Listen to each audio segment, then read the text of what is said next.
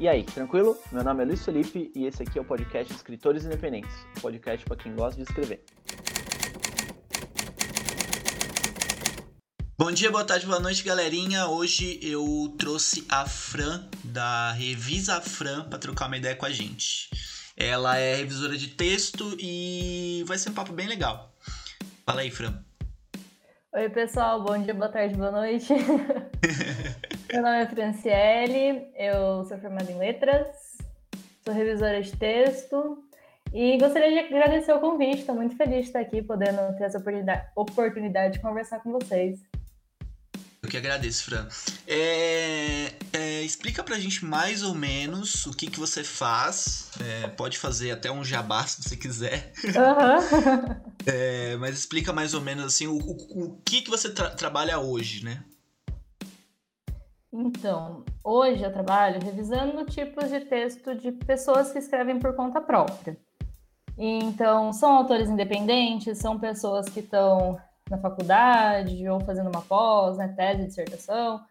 Trabalho com revisão de conteúdo, então, por exemplo, as pessoas vão fazer um post e não sabe se está certo, não sabe se está claro, não sabe se está passando a mensagem correta. E também textos publicitários, jornalísticos, o que aparece mas eu trabalho mais focado em pessoas físicas mesmo, pessoas independentes que me procuram é, num contato direto. E aí a revisão de texto, ela inclui muita coisa que as pessoas acham que é só ah, corrigir acento e colocar vírgula, né? Na verdade, essa é a parte mais fácil. É, para a gente é, é, muito simples. Mas a gente, além de adequar o texto né, a, ao que a gente chama de gramática normativa, que é o padrãozinho da língua, a gente olha se está claro, se está coeso, ou seja, se uma coisa está relacionada à outra, faz sentido. A gente olha se a pessoa usou bem conectivo, então ela não vai colocar o mas no lugar errado, ela não vai colocar uma palavra ali que dá uma ideia que ela não quer. E a gente olha se o texto está atingindo o objetivo dele, né? Então, por exemplo, não adianta nada um texto muito, muito formal para um contexto de post, né? Não vai atingir, não vai conversar ali com a pessoa. Então, tudo isso faz um pouco parte do meu trabalho. Além de sugestões de reescrita, que entra um pouquinho em copydesk, que é uma outra função, mas eu acabo fazendo. Quando eu sei que eu consigo melhorar o texto, eu sempre puxo ali uma caixinha de comentário e explico para a pessoa, ó, aqui não tá legal por isso, isso, isso, a gente pode mudar dessa forma. E aí cabe ao cliente aceitar ou não. A maioria das vezes eles vêm conversar comigo de volta para ver né, qual é a melhor forma de fazer isso.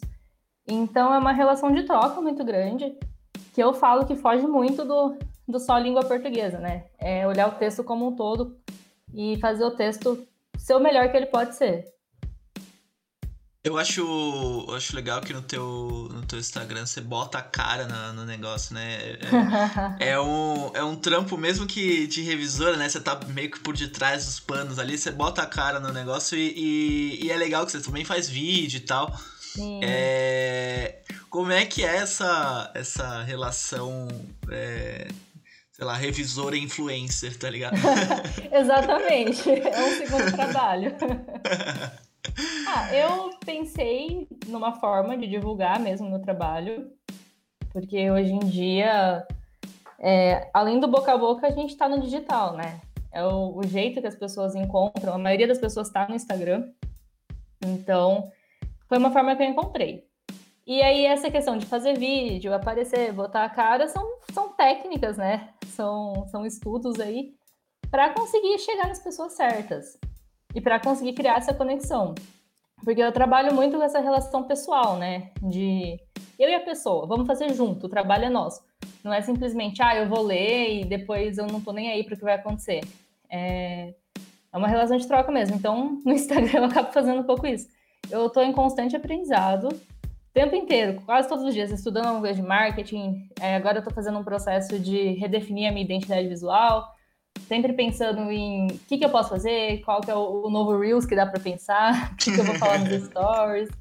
Então, assim, de fato, é, é, um segundo trabalho que a gente acaba fazendo ele de graça no primeiro momento, né? E, e que vai dar um retorno posterior, né? Quando chega no, no cliente e fecha o projeto. Massa que é, acho que não tem não tem trampo hoje em dia que não esteja na, hum. nas redes sociais, né? Se, se lançando meio que, meio que como blogueirinho, né? Uhum. Isso é uma coisa que eu tenho até refletido ultimamente. Porque é muito legal para quem gosta, né? Por exemplo, eu não tenho muita dificuldade em aparecer, não tenho problema nisso. Tive uns, umas, umas timidez no começo, mas tive ajuda, né? Fiz curso para isso também. Mas eu acho bem complicado assim, as pessoas serem obrigadas a cair nisso, sabe? Porque tem gente que não gosta, né? Então, tem os dois lados da moeda. Por um lado, o Instagram ele abre muita porta. E eu fico muito feliz que eu falo, com a boca cheia. Qualquer negócio, se você souber fazer no Instagram, ele vai dar certo, sabe? É, eu vejo muita gente fazendo muita grana. Mas tem o outro lado da coisa, que nem todo mundo gosta daquilo. E nem todo mundo tem aptidão, nem todo mundo está disposto. E aí precisa buscar outros caminhos, né? Que talvez sejam mais difíceis, mais desafiadores, mas também pode funcionar. Não, tem coisas do, do Instagram que eu nem me atrevo, tipo, é, fazer dancinha, tá ligado? Eu não, eu não tenho nenhuma aptidão para isso e eu raramente boto a cara, né? Eu acho legal que, uhum. que quem tem mais, sei lá, mais desenvoltura, né, se joga e, e, e dá super certo. É, as suas postagens são muito interessantes, acho que justamente por isso. Você, você bota a cara ali e, e usa de exemplos falando também, né? Usa de exemplo o quê? Falando, né? É, é, articulando junto ali no videozinho e tal. Ah, sim, sim. É, Também eu me sinto bem fazendo isso. Se é uma pessoa que, que não se sente bem, vai ficar forçado e não vai funcionar, né? Sim. Mas eu confesso que dá um medinho, assim. Porque eu tenho clientes que chegam em mim por outras formas, né? Por e-mail, alguma divulgação no Instagram. No Instagram, não. Alguma divulgação no Facebook, que daí no Facebook eu não, não faço esse trabalho. Eu só trabalho com meu cartão mesmo, que às vezes eu posto nos grupos e tal. E por indicação também. E aí eu fico, nossa, o cliente é todo sério, ele, sim, não fala um A fora da curva comigo e ele vai me ver no Instagram fazendo dancinha, sabe? então, é, é, chega até a ser um receio que eu tenho de, de mostrar um outro lado. Mas, como eu disse, assim, eu trabalho muito com verdade e com conexão com a pessoa, então eu sempre sou eu mesma durante todo o processo. É só doso, ah, mas... né? Tipo, se o cliente é um pouco mais sério, eu não vou tomar certas Sim. liberdades, eu vou tratar mais formal. Agora, tem cliente que, por exemplo, é, três horas da manhã a gente tá trocando figurinha no WhatsApp, sabe? Acaba... e aí esse cliente ficaria super de boa no Instagram. São pessoas que, que têm um perfil mais parecido com o meu, uma idade mais parecida, né? Sim. Então é, é saber onde, onde encaixar cada uma das coisas. Ah, mas eu acho que você fazendo desse jeito é, acaba tirando a. É, sei lá, acaba diminuindo um pouco o Godzilla que é a revisão, né? Por você tá, tá mostrando, é, sendo, uh, sei lá, é, descontraído, né? Você faz a, a, o teu conteúdo de uma forma bem descontraída. Sim. E aí, em relação a, a, a isso de, de revisão, você já pegou escritores independentes, então? Já peguei alguns. É, a gente conversou um pouco antes, né? Eu achei que uhum. você não tinha pego literatura de fato ainda, né? Eu achei que você revisava mais coisas acadêmicas e, tal. Depende do que você chama de literatura, mas eu acho que se encaixa. Ó, eu vou te contar o que eu trabalhei até hoje e aí a gente decidir junto. Tá. É, eu tenho um cliente que ele é ultramaratonista e ele escreveu um livro contando a experiência dele de correr 5 mil quilômetros na Grécia. Uau! É, é incrível, assim. E inclusive posso contar essa história? Pode, nossa, pode falar o que você quiser. É, ele assim, ele fez primeiro uma prova no Brasil, se eu não me engano, em 2019, de mil quilômetros. É, foram 10 dias correndo, 100 quilômetros por dia, ele ganha em primeiro lugar. E eu conheci ele através do meu padrinho, assim, conheci o livro dele através do meu padrinho, e me apaixonei por, pelo livro dele, porque ele fez o, o do, dos 10 mil. Não, ele fez o dos mil. E eu me apaixonei, eu virei muito fã dele. Muito, assim. De pegar o livro e ler e chorar e me emocionar e falar, meu, é a minha meta de vida, eu quero ser esse cara. Mentira, que mas assim, massa. assim, eu quero correr pelo menos um, um décimo do que ele corre, sabe? E é uma pessoa extremamente carismática, assim. Então, assim, eu era muito fã dele. E aí eu segui o perfil dele nas redes sociais e ele me seguiu de volta tanto no meu perfil pessoal quanto no meu perfil profissional, Revisa Fran. E aconteceu que ele foi para a Grécia fazer as 5 mil quilômetros e também fez um livro sobre essa experiência. E assim, eu nunca que imaginei que a gente fosse ter algum tipo de contato, né? Porque era aquele cara que eu endeusava, assim, nossa, ele é meu ídolo, sabe? e aí eu, eu fiz um. Inclusive, meu primeiro Reels ficou bem ruimzinho, assim, a câmera era ruim na época, eu não sabia o que tava fazendo, não sabia editar, eu tava com uma cara super fechada e ele viu e gostou. E aí ele me pediu um orçamento, eu já fiquei, meu Deus, ele me pediu um orçamento. E, e aí eu fechei, ele acabou fechando comigo, né? Porque eu falei, cara, é, eu gosto muito do seu trabalho, eu li o dos, dos mil quilômetros, eu, ia ser uma honra fazer esse trabalho com você. E ele falou, você leu dos mil quilômetros? Eu falei, ele, ele, então beleza, cinco mil é seu, pode revisar. E assim, foi um dos momentos mais emocionantes da minha vida, sabe? Tanto pessoal quanto profissional, assim. É, poder revisar o livro de um cara que eu era fã. Então, muito, muito legal. Então, dele eu, eu, fiz todo o processo de revisão, o livro já foi publicado e estamos aí na, nas vendas agora. Estou esperando o meu exemplar chegar. Oh, que legal. É... Assim, o cara escreveu, ele mesmo escreveu o livro. Ele mesmo escreveu. Ah, então, então dá para contar como literatura, assim. Literatura independente ainda e, e autobiográfica, né? Exato. É, que é um relato, né? Não sei se você estava pensando, tipo, literatura só narrativa, mas acho que não, né? Os relatos se encaixam também. Sim, sim, sim. Então, Qualquer... sim, eu tive esse mais três livros que foram literatura.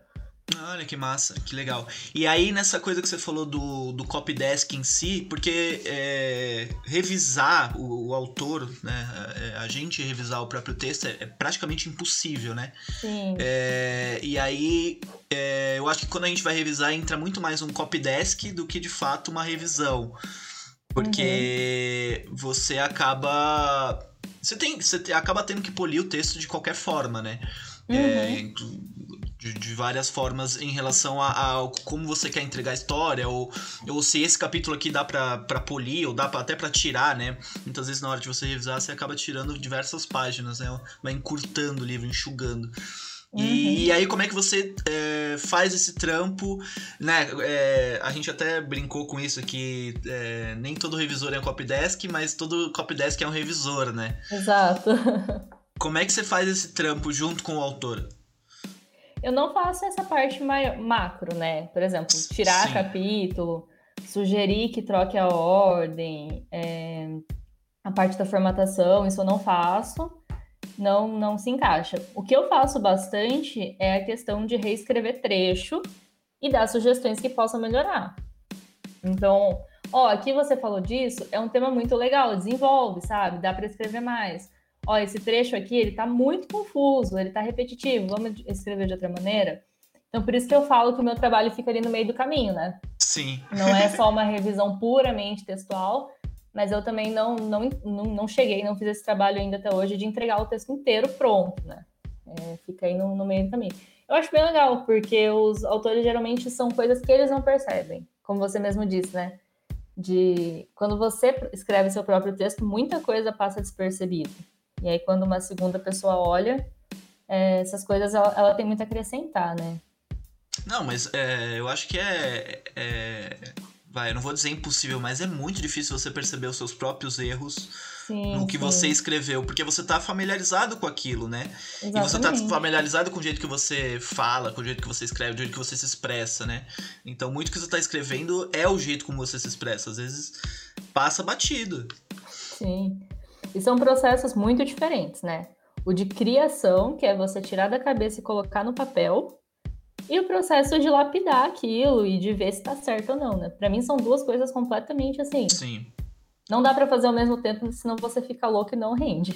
Tem que se preocupar primeiro com o conteúdo e depois com a forma. Assim. Sim, sim, sim. Não, é, é, são várias é, são várias etapas que se você não seguir direitinho você se perde no meio do caminho ou então você acaba com um produto é, final ruim, né? Ou com, com menos qualidade no caso. E bem desgastado, né? Sim, sim. E aí nessa, nessa coisa de, de aparecer, né? Voltando nessa coisa de aparecer no Instagram, uhum. cê, você faz os seus conteúdos e é sempre umas, umas dúvidas pontuais. Por exemplo, a, a postagem da hora. É, uhum. É, o, o, formato das horas é, é né, 12H30, né? Eu, eu, eu não tinha percebido isso. Tipo, caramba, eu cometo esse erro há, há 28 anos e eu não sabia, tá ligado? Isso é o que eu mais ouço na minha vida. Ai, eu nunca tinha reparado. Ai, eu não, não sabia disso. Mas é isso. E tudo. Tudo, Luiz. É, ponto, é, espaçamento, tem várias padronizações que as pessoas não reparam. E a gente, enquanto revisor, tem mais essa função, né, de padronizar. Então, vai ter letra maiúscula aqui? Vai ter letra maiúscula em tudo. A hora escreve assim, é... a quilometragem vai escrever assim, a numeração vai escrever assim. Então, é uma coisa que, realmente, assim, e você procura no Google, por exemplo, tem dos dois jeitos, sabe? Putz. Você vê canais oficiais dos dois jeitos. Então a gente tenta sempre procurar, né, é, em fontes confiáveis, qual é o jeito ideal. Tem, como eu essa postagem, acho que não foi das horas, foi uma postagem de unidade que eu coloquei que, por exemplo, se você tem um número e uma unidade, por exemplo, 10 quilômetros, vai ter um espaço.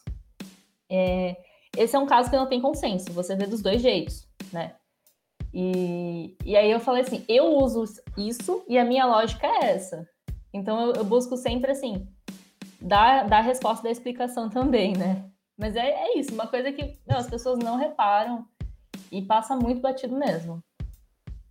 Você diz em relação. Ah, eu achei, achei a postagem. É o que tem, tem alguns produtinhos, né? Tem uma maionese, um leite, uma. Isso. E uma. Pode crer. Eu não, não tinha pensado. É, e, e, também tem, tem a coisa da. Tipo é, unidade de medida gringa também, né? A coisa da hora, Sim. a coisa da data, né? É, por exemplo, o, o, o, mês invertido, né? Que, que o, é, uhum. é, é, comum no, nos Estados Unidos, né? Que os caras usam. Como é que você padroniza isso se o, sei lá, se o cliente quiser um texto internacional, que seja? Dá, não dá uma entortada na mente?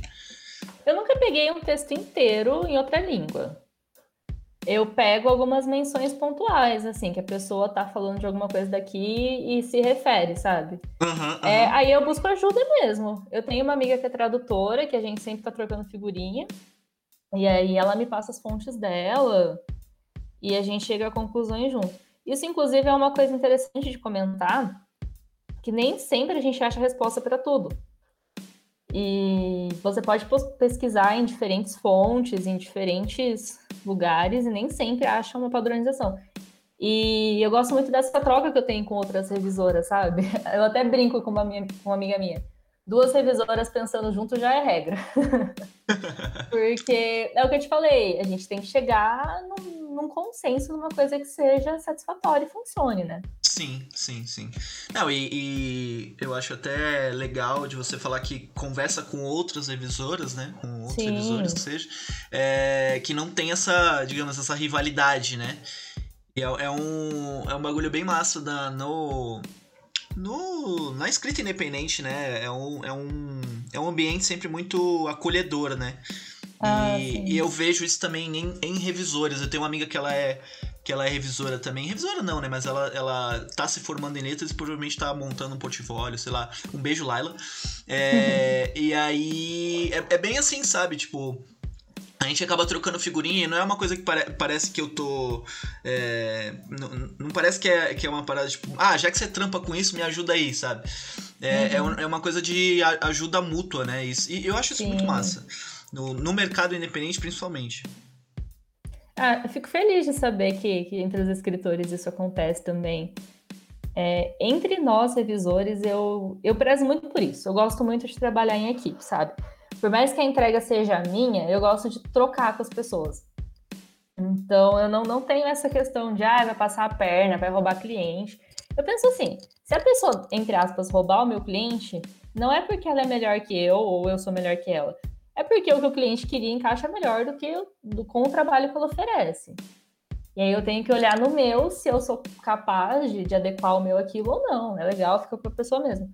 E quando eu comecei era muito complicado, assim, porque eu não tinha com quem perguntar, eu não, eu não sabia se eu estava fazendo certo, eu não sabia é, quanto cobrar, para onde ir, até que ponto interferir ou não. E aí hoje a gente já criou uma, não sei se dá para chamar de rede de apoio, mas é uma rede de amizade mesmo. Tipo, amiga, quanto você tá cobrando por isso? Ó, eu tenho um serviço que é assim, assim, assado, como é que eu vou precificar, como é que eu vou entregar, como que eu posso calcular o prazo? E essas dúvidas pontuais de língua portuguesa mesmo. Porque o revisor, ele não é uma enciclopédia, né? Ele não, não tem tudo de cor. Sim. Então, é, trocar a fonte, trocar informação, é bem legal.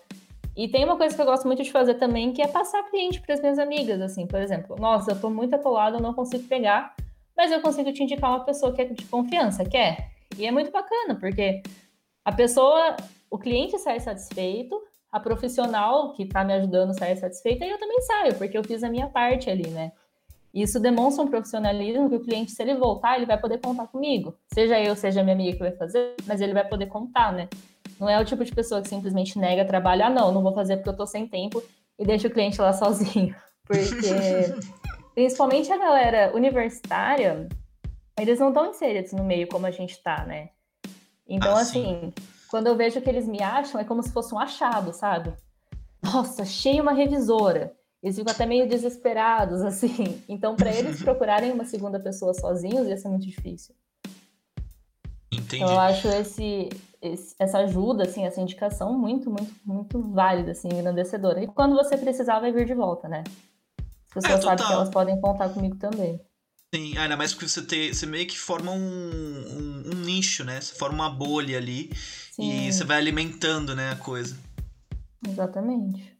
No, na minha faculdade, o, eu revisei o meu TCC e foi horrível. foi horrível.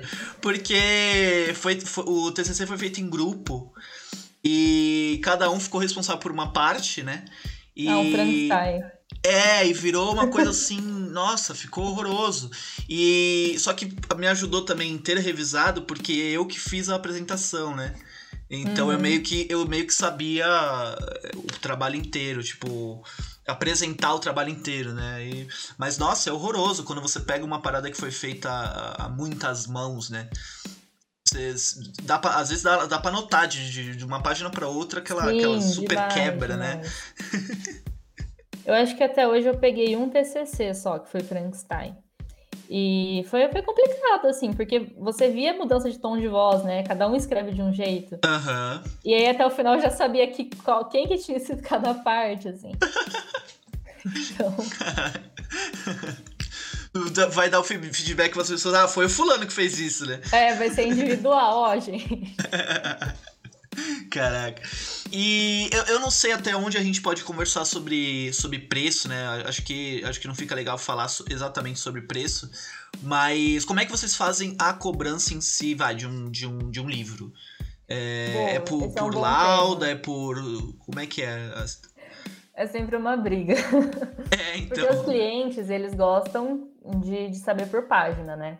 Uhum. Então, assim, principalmente os que estão iniciando agora, eles já vêm, ah, meu texto tem 30 páginas, meu texto tem 100 páginas. Aí eu fico, tá, mas que páginas são essas, né? Porque vamos pensar um exemplo, vai, um trabalho acadêmico. A capa, que vai ter o nome da universidade, o nome do autor, do orientador e aquele textinho, é uma página. A conclusão, que é, uma, que é uma, uma um texto que começa ali na, na primeira margem e vai até o final, é uma página. Então, o tempo de revisão e o tempo, o volume de trabalho são muito diferentes. Pensando num livro, é, a, a, dedicatória que tem lá duas, três linhas no máximo é uma página. Mas aí ao longo do livro é uma página também. Então, não dá para precificar por páginas. Alguém vai sair perdendo. Pode ser o revisor, pode ser o cliente.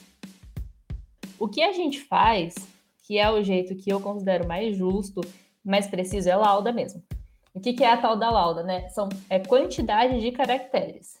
Então a gente pega, tem lauda de 1700, tem lauda de 2100, tem lauda acho de 1200 caracteres. Então, por exemplo, a minha é de 2100. A cada 2100 caracteres com espaço vai ser um valor. E aí dá para calcular para qualquer tipo de texto. Aí uh, vira como fosse uma, uma tabela, né? Você faz uma tabeladinha ali do, do, do, teu texto e, ah, eu vou gastar tanto com a Fran esse mês, tipo isso. Uh, mais ou menos. Eu acho que é porque geralmente os textos já estão prontos, né? Uhum. Aí eu abro pelo Word, o Word mostra. Ali onde ele mostra a quantidade de palavras, ele mostra também a quantidade de linhas e a quantidade de caracteres. Uhum. Aí eu pego lá, por exemplo, tem 50 mil caracteres. Aí eu vou pegar esses 50 mil, dividir por 2.100 e fazer vezes o valor da lauda. Entendi. Nesse esquema que você disse, de, de poder calcular antes, é muito quando é revisão de post. E daí, para os clientes terem uma noção, eles colocam. Porque, por exemplo, 2.100 caracteres é geralmente uma página, né? Uma, um pouquinho mais, um pouquinho menos. É, eles já falam, ah, eu vou fazer o texto com tamanho máximo para não passar de uma lauda ou para dar o valor X. Então dá para fazer nesse esquema também. É legal que o, o, esse número 2100 é justamente o limite de caracteres do da legenda do Instagram, se eu não me engano. É 2000 e alguma coisa, não é? Nossa, isso eu nunca parei para reparar não. Eu acho que eu acho que é. Eu acho que é 2000 e alguma coisa caracteres. Interessante. É. Já Olha lá, dá a... pra fazer é... vários posts de 2100 caracteres. é isso. Não, e, e, essa coisa da lauda, ela é bem. É, ela é bem confusa, porque é, é, é realmente isso. Quando você vai é, revisar, você pensa, ah, o meu livro tem 100 páginas, né? E, uhum. e realmente rola essa confusão de tipo, tá, mas e aí? É, quantas, né? Porque vai ter uma página no seu livro que vai ser mais diálogo, então vai, vão ser menos, né? Menos texto, mais caracteres.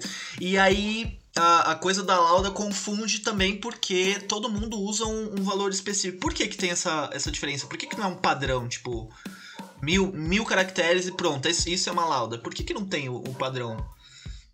Sabe que eu nunca parei pra pensar nisso? É, porque eu já vi várias pessoas é, falando, ah, a minha é tanto, o meu. É. Não, o meu é, é, mil e tanto, o meu é dois mil e tanto, meu. É uhum. Por que, que não tem essa padronização? a nossa língua Porque, já é assim, complicada pra cacete, tá é, tá ligado? E é como eu tava te falando das outras questões. É muito difícil padronizar as coisas. Sim. Sim. Nem dicionário é padronizado. Às vezes você pega um dicionário tá de um jeito, você pega outro dicionário tá de outro. Então, assim, eu acho que é pra, pra tirar uma com a nossa cara mesmo.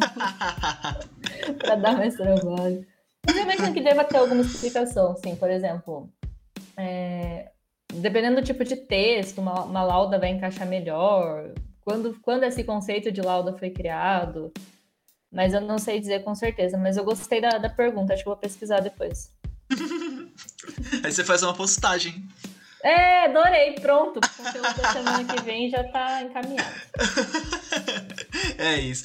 Tá, e aí, em relação às postagens, é, como é que você você gera o teu conteúdo? Tipo, por que que hoje você vai falar sobre gerúndio, tá ligado? Da onde vem as, as, ideias?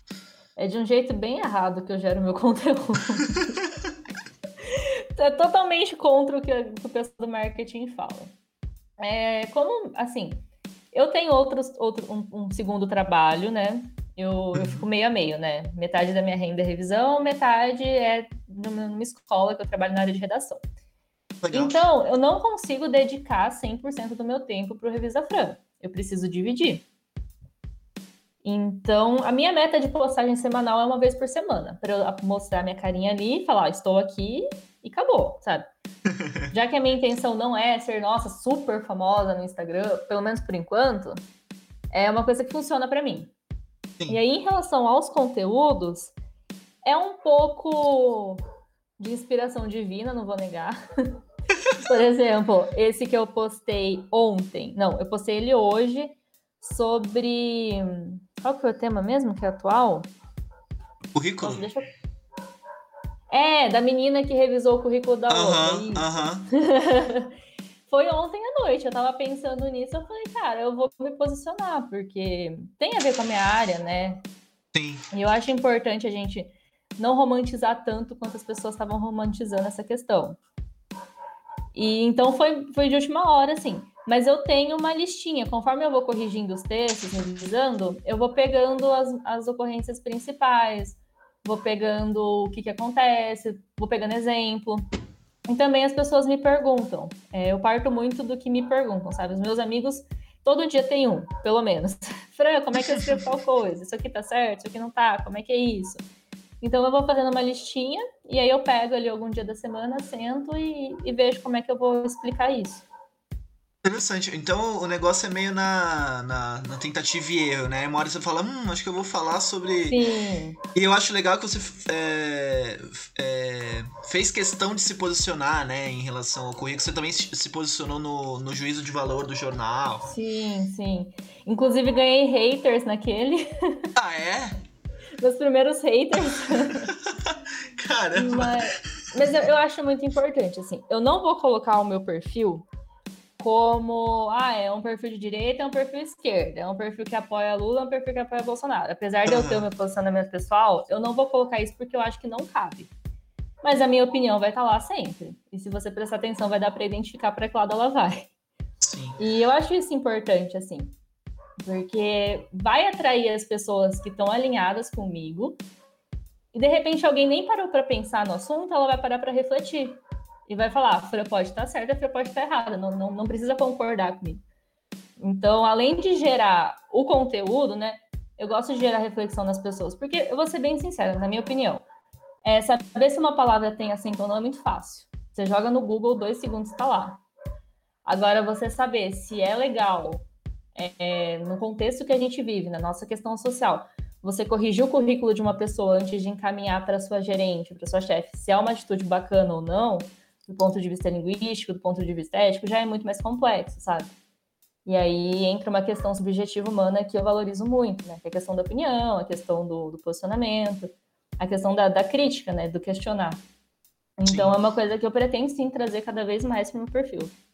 É, e no final das contas, você, por mais que você esteja revisando textos, você tá trabalhando com linguagem, e linguagem é isso. Né? Exatamente. Né? Exatamente. A, a, gente até trocou uma ideia sobre isso no, no, em uma postagem que a, a gente tava falando sobre a linguagem evoluir, né? Sim. E aí, é, eu quero muito entrar nesse assunto, por isso que eu perguntei para você antes de, de da gente começar a gravar se tinha alguma coisa que você não queria falar. Eu quero muito perguntar sobre pronome neutro. Sabia, você falou de assunto. Meu, porque assim, eu vou até contextualizar um pouco antes. É, a gente tem é, escritores que estão começando agora, né? Uhum. Então a gente tem, sei lá, escritores de, de todas as idades. Mas a nova geração, ela tá muito mais antenada nesses. nesses nesses assuntos, né? Nessa, né, uhum. né? nessas coisas de, de é, quase que indentarismo, né? E então, sei lá, eu acho importante a gente ver a coisa de um, de um jeito. Eu, eu, tenho certeza que não existe uma, uma, uma. sei lá, um consenso ainda, né? Mas a nossa, a nossa língua ela não tem um, um, um neutro sem ser o masculino, né? Em, em relação ao inglês, Sim. por exemplo, que tem um neutro. É, é, né? Por exemplo, coisas são it, né? Enfim. Uhum. É, como é que você vê isso? Como é que você vê a, a, Você acha que uma hora vai evoluir? E a gente vai ter um pronome neutro é, consensual mesmo, tipo, oficial, tá ligado? Nossa, essa pergunta sua é ousada. Aham. Uhum. Eu acho que uma hora vai evoluir. eu acho que é o tipo de coisa que não, não tem como responder. Eu vou te hum. explicar hum. por quê. É, a nossa língua, ela é viva, ela está em constante modificação. Isso aí a gente já, já chegou em consenso. Uhum. Porém, ela vai partir do quê? Do uso, certo? Então, por exemplo, é, as pessoas elas, elas colocam como se o neutro fosse o ele, só que com um X no final, né? Sim. Isso é uma coisa impronunciável. Eu, pelo menos, não sei como pronunciar isso. Então, as pessoas estão usando isso? Não estão. Então, muito provavelmente isso não vai entrar na nossa língua. É, a questão de ter um, um pronome neutro, eu acho que ou teria que vir muito forte de uma instituição, de um governo, assim, impor isso, ou teria que ficar naturalizado. Eu, particularmente, agora, minha opinião, eu acho que não vai acontecer essa mudança, porque é uma mudança estrutural da língua que é muito grande. Mas eu acho que uma coisa legal é que quanto mais tempo passa, mais as pessoas elas estão usando. Não sei se dá para chamar de linguagem inclusiva, mas é uma linguagem que não não fala, não, não difere sexo. Por exemplo, em vez de eu falar os alunos e as alunas, eu falo os estudantes, que é uma palavra que já engloba os dois, sim, os dois sim, gêneros, sim. né? E isso é uma coisa que eu vejo que está crescendo muito, assim, as pessoas que têm o mínimo de preocupação com, com como que é a palavra? com incluir os outros já estão fazendo, por exemplo. Ou usar os dois mesmo, é, é sejam bem-vindos e bem-vindas. Aham, uhum, aham. Uhum. Então, eu acho que esse é um caminho que sim, ele vai crescer. Quando, é, eu, já vejo muito hoje em dia as marcas tendo esse cuidado. Vejo muita gente mesmo. Sim, é, é justamente por isso que eu perguntei, porque uh, a inclusão ela está se tornando natural, né? Uh, o se preocupar com o outro, por exemplo, uh, eu legendo meus stories hoje em dia. No começo do meu Instagram eu não legendava. Então, uhum. é, a inclusão cada vez mais está sendo é, botada em pauta, né? E aí, a, a, sei lá, a nossa própria língua ela tem diversos sinônimos que você pode utilizar, igual o exemplo que você deu é, dos estudantes, né? E só que ao mesmo tempo tem palavras que, que vai, por exemplo, eu escrevi o, o meu livro tem um personagem que ele é, ele meio que abdicou do, do gênero dele, ele não, não tem uhum. gênero. E Cara, foi muito difícil de escrever, porque eu tive que realmente usar todos, to, né, é, de, sinônimos e, e, mudar a frase inteira para não chamar o personagem nem por ele nem por ela, né? Sim. E como é, é, uma narrativa explicando as ações dele, do, do, personagem em si, cara, foi muito difícil. Então, eu vejo que cada vez mais, é... por exemplo, se o texto tivesse em inglês, eu não teria esse problema, não teria mesmo, uhum. entendeu? Isso Não, que... isso é uma coisa extremamente complexa, né? Sim. Até porque é, a língua ela nada mais é do que um reflexo da sociedade. E, infelizmente, apenas recentemente a gente começou a. Vou usar um termo, mas eu não sei se é o ideal. A validar pessoas não binárias, né? Sim, sim. Porque 10 anos atrás esse termo nem existia, eu nunca tinha ouvido falar. Uhum. Então, é uma coisa muito nova, né? Uma coisa muito recente. E eu até entendo as pessoas que estão tendo dificuldade de lidar com isso. Porque, é como você disse, é difícil, né? Até a gente que tem esse cuidado, que quer incluir, que quer usar uma linguagem inclusiva, como é que a gente faz? Sim. Eu acredito que com o passar do tempo, isso acabando se naturalizando, pode sim ficar mais tranquilo, sabe? Pode ter alguma sistematização que surja de repente na internet mesmo, não precisa nem ser nas instituições oficiais mas se as pessoas começarem a usar, a tendência é, é melhorar e virar hábito mesmo. É, tipo, por exemplo, como é que foi uh, como é que foi acordado o né, a, a língua mudou na, na, década passada, né? O, o acento, tudo mais no uhum. eu esqueci o nome, não sei o que, lusófono, né? Como é que, como é que isso foi, foi acordado? Uma hora as, as instituições se juntaram e falaram, ah, vamos fazer isso aqui, né?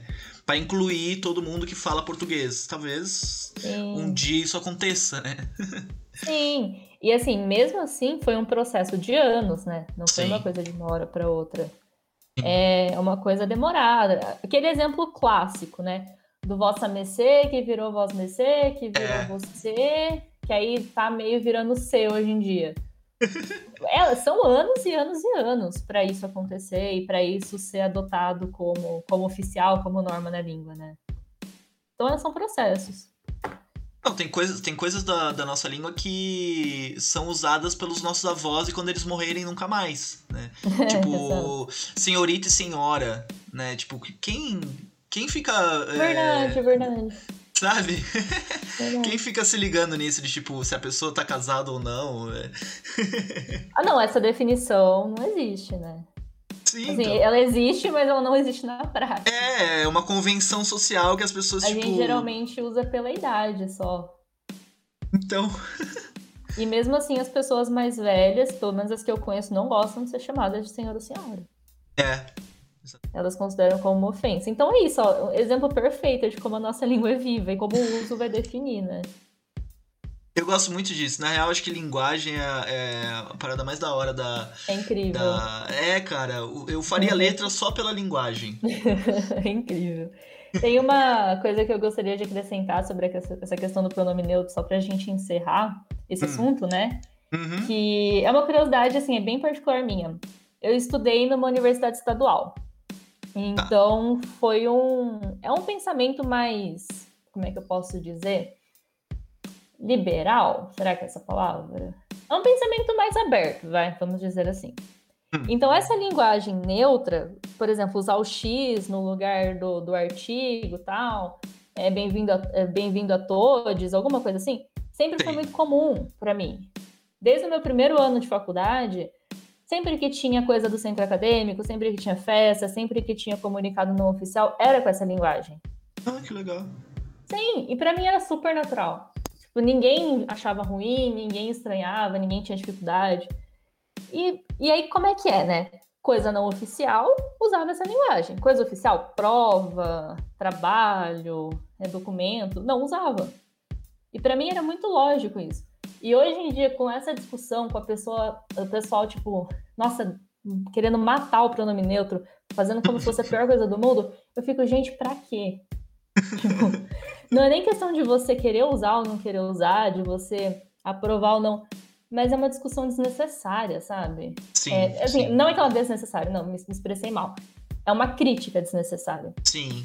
Porque não tá te atrapalhando em nada. Tipo, se você não quiser adotar no seu cotidiano, você não é obrigado, porque ela não tá na norma da nossa língua.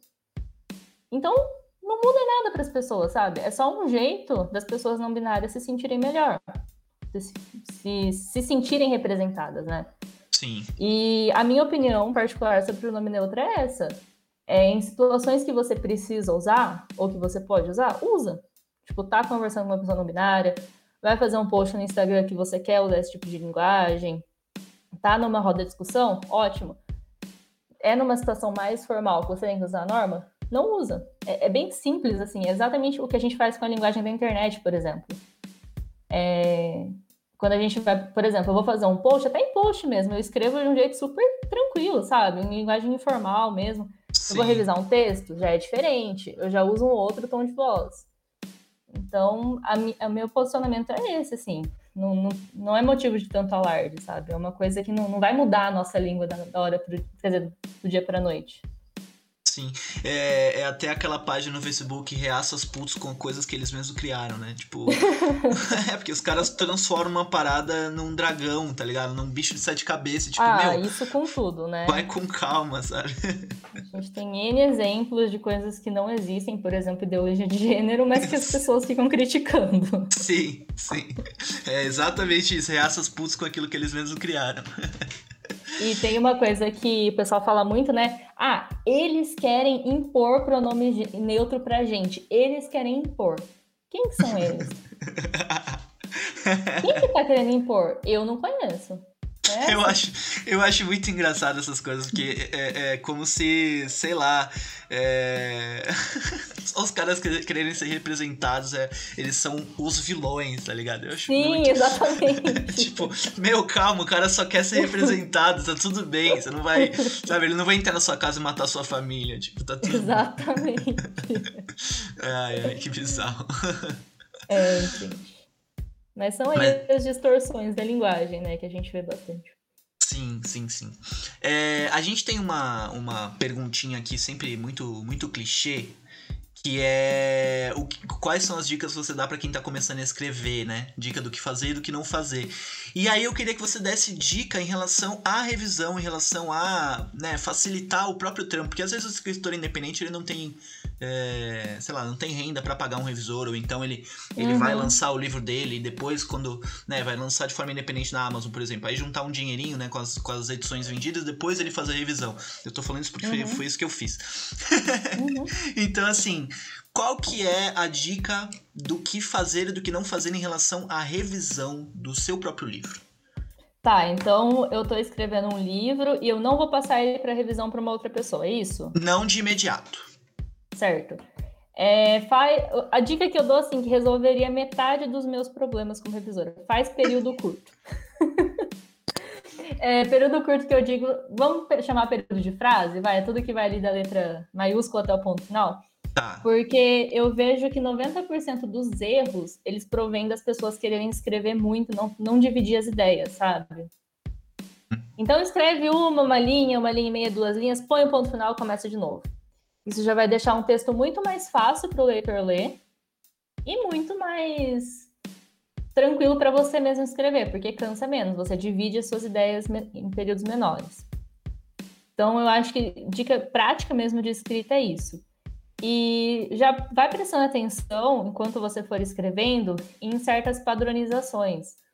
Então, por exemplo, é, o sinal de diálogo tem o travessão, tem o hífen e tem o meia risca. O ideal para você colocar no diálogo é o travessão. Então já presta essa atenção, porque eu vejo muito texto que cada diálogo tem um, sabe? Que são os tamanhos diferentes. Nossa, eu, eu não sei usar o, o travessão direito até hoje, de verdade. Nessa coisa de você você põe o travessão, o personagem fala, só que aí você quer descrever que ele fez alguma coisa enquanto ele falava, né? Sei lá, é, coçou o bigode, que seja, né? Uhum. Como é que eu coloco o travessão depois? Tipo, fala, travess, é, travessão, fala, travessão, e aí ação? Calma, fala, travessão, ação. É, não, você porque põe, aí. Só que aí, uma tipo... vírgula se, fosse uma, se for uma outra coisa, se for parte da frase, é sem vírgula, mas é o travessão sim pra separar. Sim, só que aí eu pontuo a, a, a, fala, ou é uma frase só e eu pontuo só no final? Entendeu? A pontuação, Entendi, ela, ela, ela, É, entendeu? aí tem, tem uns esqueminhas de, de entender se a frase continua, se a frase termina, aí precisa sentar ver caso a caso. vale um outro episódio, então. É, Ou a postagem semana que vem. Mas essa dica do travessão que eu disse é mais voltada para o tamanho mesmo. Porque tem hum. muita gente que usa hífen como se fosse travessão. Só que em algum momento o Word vai corrigir sozinho. E aí seu texto ele vai estar tá despadronizado, sabe? Sim. E isso sim. pode parecer besteira, mas para quem está lendo fica. Fica parecendo um desleixo, sabe? Sim, sim, entendi. Eu, eu como eu uso o Google Docs para escrever, é, ele já vem com o padrão na configuração do Google Docs, se você botar dois hífens, né? Dois ah, tracinhos, ah, no caso, dois sinal de menos, sei lá, ele já transforma uhum. num, num travessão. Maravilha, já resolve é, o facilita boa parte. sim. E aí tem uns outros esquemas, assim. Por exemplo, uma dica que eu talvez eu seja um pouco massacrada pelos meus colegas de profissão mas você tentar fazer parceria, por exemplo, com um revisor iniciante, sabe? Ó, uhum. porque a, a, gente também precisa de portfólio. Para a gente é importante ter livros publicados com o nosso nome como revisor. Então, ó, eu consigo te pagar pouquinho agora, eu posso, vamos fazer esse esquema, eu te dou o que eu consigo e você vai e revisa, seu nome fica ali. Tem gente que topa, sabe? E pode ser um, um meio que abre muitas portas. Então, acho que também vale tentar, assim conversar, sabe? Sem querer é, desvalorizar eu... o trabalho nem nada, mas é, é uma ajuda mútua, entende? Sim. É, eu não, eu não curto muito fazer isso. É é, chegar no, no revisor, né? Sei lá, eu vou chegar em você e falar assim, ó, oh, vou escrever, tô escrevendo um livro agora, vou lançar ano que vem. É, você revisa para mim ano ah, que vem, eu te sim, pago. Sim. Eu acho meio, meio, meio ruim. Mas eu já vi muito revisor postando, fazendo postagem, ó, oh, eu, eu quero fazer meu portfólio, lança aí texto uhum. de até mil palavras, que seja, né? Eu acho bem legal. É, e tem uma outra situação que inclusive eu passei esses dias. De uma hum. moça, ela, ela escreveu o livro dela, já está publicado, mas está com muito erro. E ela, os clientes dela ficam reclamando que tem erro. E ela postou nos stories, gente, eu não tenho dinheiro para revisar agora. Eu queria muito investir nisso, mas por XYZ eu não consigo. Então o livro vai ficar assim. Em 10 minutos, umas três revisoras se ofereceram para ajudar, inclusive eu fui uma delas. Porque era um livro que me interessava, era um livro que eu leria por fora, entende? Sim. E aí eu falei, pode ser uma ajuda mútua. Não. Então não precisa chegar e falar assim, oh, faz de graça pra mim. Ou faz aí, por favor. ah, é, não, mas é, é, realmente, você tá certo, é bem chato, assim, chegar nesse. com essa Sim, abordagem, mas... mas há outros jeitos, né? Uhum. Não, mas é o, que, é o que eu falei no começo. É, é um lugar é, curiosamente acolhedor, né? O, o meio sim, literário, sim. assim, é, é, é, é, curiosamente acolhedor. O meio das letras, no caso, né? Porque aí eu não sei se era literatura, no caso dessa moça aí. eu, eu sempre senti isso, sim. Eu vim da TI, né? Eu, hum. eu trabalhava com TI antes de, de Nossa, que virada! É, e eu saí da TI e fui para letras, eu senti, assim, uma diferença gritante eu achava que eu era privilegiado, assim, tipo, nossa, acabei caindo em lugares certos tal. Mas você falando agora, eu vejo que é mais da área mesmo, né? De querer se ajudar e, e vamos junto conseguir fazer as coisas. Sim. Na TI era totalmente contrário, era um querendo puxar o tapete do outro, ninguém queria ajudar ninguém. era um ambiente bem mais competitivo. E que, curiosamente, eu não, não fluía tão bem, né? Não conseguia tanto lucro, não conseguia tanto, tanto sucesso, assim. Eu. Eu. Eu era de TI também. Acabei desistindo justamente por causa disso. É sério, é sério. É, eu acabei desistindo justamente por causa disso. Tipo, o mercado de trabalho, ele, ele é uma coisa meio. É, ele quer te abocanhar, né? É uma parada bizarra, assim. E Sim. você não tem. É... Sei lá, eu não tenho estrutura psicológica para lidar com isso. Não tenho, tipo. Uhum. É, a vida já é uma competição o tempo inteiro. Eu não quero competir, sabe? Tipo, no bagulho Exatamente. que eu gostava de fazer. Eu fui acabando deixando de. Eu fui pegando desgosto pelo trampo mesmo. Sim. Por conta disso. Uma merda, né? Hum, infelizmente, porque não precisava também, né? Sim. É, para finalizar, que a gente já tá chegando no, nos finzinhos. É... Me conta sobre esse teu, esse teu hobby exótico, que é, até você quase entrou nele quando você falou do livro que você revisou do rapaz dos do 5 mil quilômetros.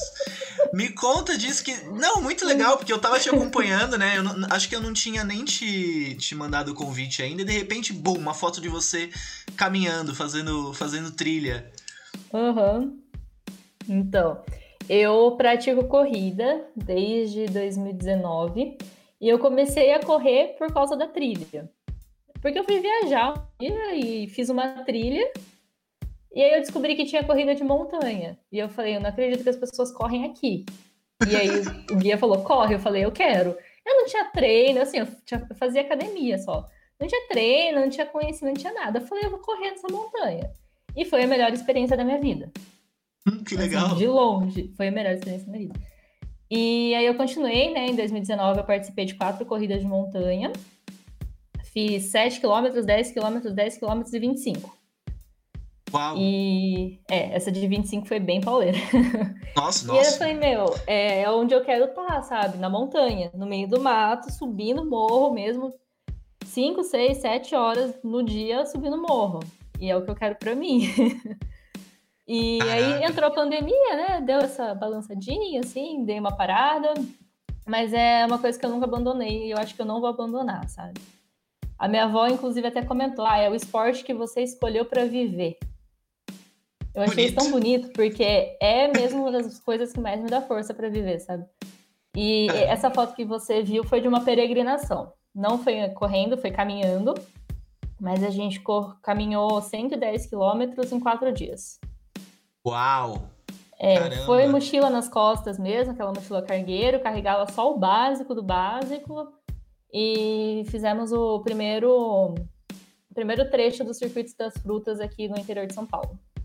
Mas aí, é, tu, tu acampa ou você. É... Todo mundo pergunta isso. Não, porque. É, assim, existe essa opção, mas o, o da peregrinação, a ideia da peregrinação é você parar nos pontos de apoio que tem no caminho. Ah. Então você vai fazer um caminho totalmente rural, assim, é, pelo menos a maior parte rural. E aí, se tiver um camping, você vai ficar no camping. Se tiver um hotelzinho barato, você vai ficar no hotelzinho barato. Se tiver um hotel 5 estrelas, você vai ficar no hotel 5 estrelas. Esse último caso é mais raro, mas enfim.